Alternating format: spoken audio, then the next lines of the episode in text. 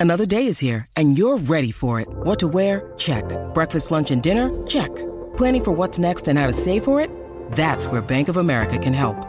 For your financial to dos, Bank of America has experts ready to help get you closer to your goals. Get started at one of our local financial centers or 24-7 in our mobile banking app. Find a location near you at bankofamerica.com slash talk to us. What would you like the power to do? Mobile banking requires downloading the app and is only available for select devices. Message and data rates may apply. Bank of America and a member FDIC. Amigos de Fox Deportes, estamos de vuelta en la cascarita. Acompáñenos a revisar todo lo sucedido en la jornada número 2. La quiniela es lo más importante luego de que el señor Landeros no confió en su Toluca y ganó. Habrá debate y más. Así que, sin decir más, señor Landeros, comencemos. Primero que nada, sopla las velas. Feliz cumpleaños, señor Laguna. Muy amable, señor Landeros, muy amable, de todo corazón. De parte de todos, de parte de todos, se le quiere mucho. Lo te Gracias, muy amable, muy amable.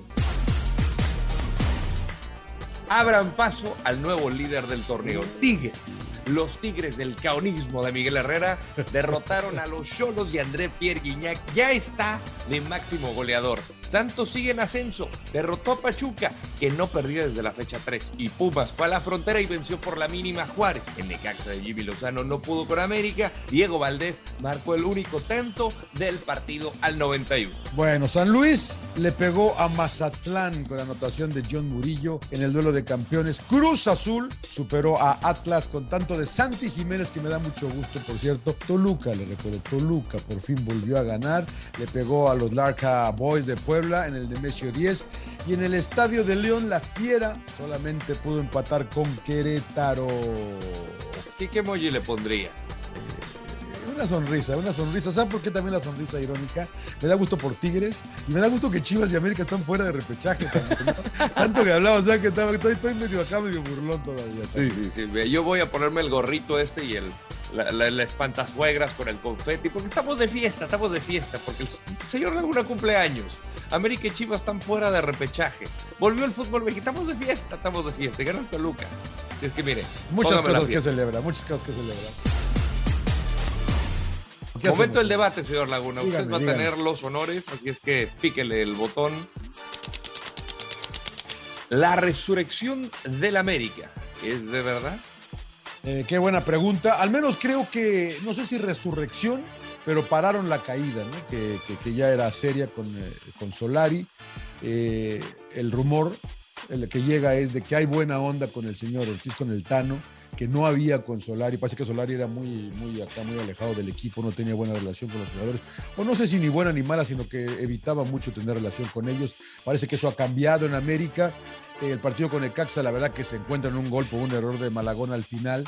Eh, gol de Diego Valdés. Eh, América había tenido buenas, eh, buenas posibilidades, Necaxa también.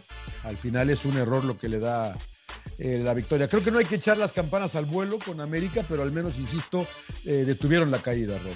Sí, mire, yo, yo creo que lo de lo de Solari se debía que el técnico, y valga la expresión, era muy europeo. Estaba acostumbrado al fútbol europeo, a la manera como se dirige allá. Y muchos de los jugadores del vestidor chocaban con esa ideología. Algunos sí lo entendían porque fueron en Europa, otros pues simplemente no. Eh, el Tan Ortiz parece que les, les, supo llegar a los jugadores, eh, están con él y pues le creen la idea, ¿no? Entonces yo creo que eso es parte de, al final América sobre la hora le gana al Necaxa y pues bueno, ahora tendrán que enracharse la parte final del campeonato, que no será fácil, no. pero yo creo que sí se van a lograr meter al repechaje. Y me, llama, y me llama la atención que la gente está medio contenta de que ya estamos en el repechaje, ¿no? Como que esta afición te está conformando cada vez. Y todavía no están. Y todavía no están. Y, este equipo, eh, tal vez, se me, probablemente se metan, pero va a tener que mejorar muchísimo si quiere ser eh, competitivo, Les dije que iban a extrañar al caonismo. Se le acabó la pila al Puebla. Es pregunta, ¿eh? no es afirmación. Eh, no es afirmación. Pues. Se le acabó la pila al Puebla. Eh, yo creo que no se le acabó la pila, pero ahorita está en esta etapa de, recarga. y lo explico de la siguiente manera. Muchos decían, no, va, va, a ser campeón. No, que el Arcamón va a ser el entrenador de la selección mexicana de la América. Tranquilos, o sea, no tiene el plantel para aguantar, me parece, todo el torneo. Es un muy buen plantel, decente, muy bien entrenado, mucho mérito de Nicolás Larcamón, pero ¿hasta cuánto te iba a durar? Entonces, yo creo que ahorita está recargando estas pilas para volver a explotar en la fase final, que yo creo que iba a estar, no va a ser fácil, pero, pero era, era normal, ¿no? Y al final el fútbol mexicano es tan competitivo que todos le pueden ganar a todos. Entonces yo tampoco ni, no soy de los que ni, eran los mejores o son los peores. Entonces, eh, etapa de recarga, señor Laguna. Sí, la verdad que ya es un 3 sin ganar. Eh, eh, parece que también lo alcanza su situación, ¿no? porque es un equipo modesto. Y, parece que, como dicen acá en, su tierra, acá en Estados Unidos, porque yo sé que esto se maneja mucho en el idioma de Shakespeare, señor Landeros, oh. eh, yo pensé que eran medio overachievers, ¿no? Eh, Puebla, la verdad que habían logrado más de lo que se esperaba y ahora les ha llegado un, golpe de realidad. Vamos a ver eh, qué, qué tanto puede recuperarse este pueblo y si no se nos desploman. ¿Quién merece un lugar en la reclasificación? ¿Eh? ¿Quién lo merece, señor Laguna? Porque ahorita estamos viendo a un Atlético de San Luis que está siendo batalloso, estamos viendo a Chivas de América que están con 13 puntos, Querétaro con 12. ¿Quién lo merece? Merecer. Pero ¿quién dijo que esto es de merecer? Hay que ganar, hay que lograr los puntos, hay que meterse, ¿no? Y a mí lo de San Luis ha sido interesante, ¿no? Un equipo que ganó este fin de semana eh, medio apretadón. Ganaron en Monterrey, ¿te acuerdas? Todavía eh, le fueron y le ganaron al equipo del Vasco. Eh, ¿Sabe lo que juega el señor, nuestro amigo campeón olímpico, que siempre se me olvida su nombre del brasileño? Jardim. Jardim, sí, pero es Jardim. ¿no? No, no, le diga Jar Jar por favor, nada más. Ni, ni, ni, el Jardim, el que, el que dirigió al Mónaco, sino que este fue campeón olímpico. Tiene muy, me parece que tiene muy consciente de lo que tiene y, en lo, y base a lo que tengo, armo, armo cómo juego. Y, la verdad que es un equipo que va a ser latoso. Va a ser latoso. Ojalá se meta Santos, que, también ha encontrado de 3-3 en la comarca eh, para el señor Fentanet, que me da mucho gusto por Lalo, lo conocimos, platicamos con él, muy buena onda. Le ganan a Pachuca le ganan, y le ganan bien además, ¿no?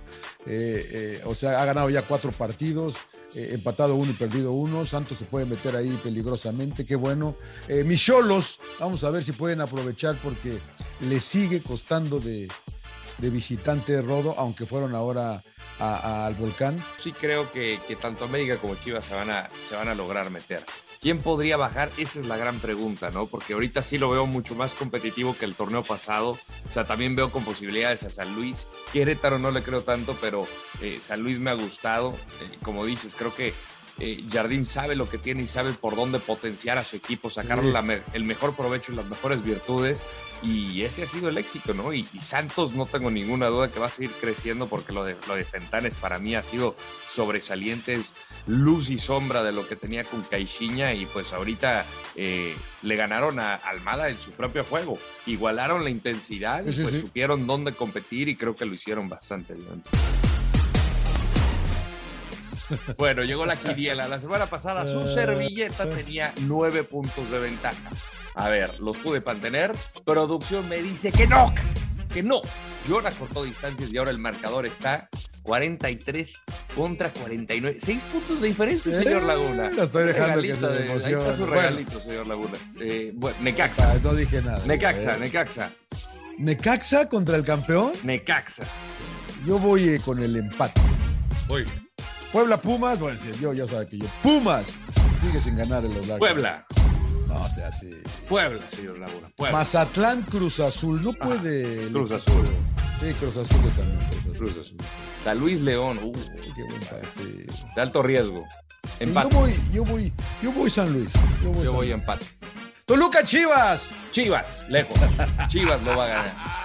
Chivas lo va a ganar. Oh, yo voy la Toluca. del landero. Yo voy Toluca, yo voy Toluca. Se le va a echar a las Chivas. Venga, Chivas. Monterrey contra Santos. Eh... qué buen partido este. Yo creo que le van a sacar un susto a Monterrey, ¿eh? Oh, Me gusta Santos.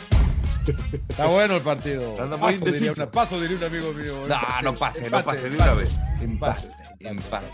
América Juárez. Oh, pobre Toluca. Lo tengo aquí con el América. Una más, ¿no? América. Querétaro, Tigres. Querétaro. No, no, Tigres. Tigres. Caunismo. Pachuca Cholos. Otra que le va a tocar a su Cholos, señor Laguna. Pachuca. Eh, sí, pues, Sánchez. Llegamos al final de nuestro programa. Agradecemos a todos ustedes su compañía y no olviden dejarnos sus comentarios en la parte de abajo. Y recomendaciones de cine también, eh, ya, ya que ya voy, a, voy a empezar al cine. La próxima semana, los detalles de la jornada 13, obviamente la quiniela, debate y el previo de la 14. Ya está acabando el torneo, señor Landeros. ¿eh? Señor Laguna, lo TQM. Feliz cumpleaños.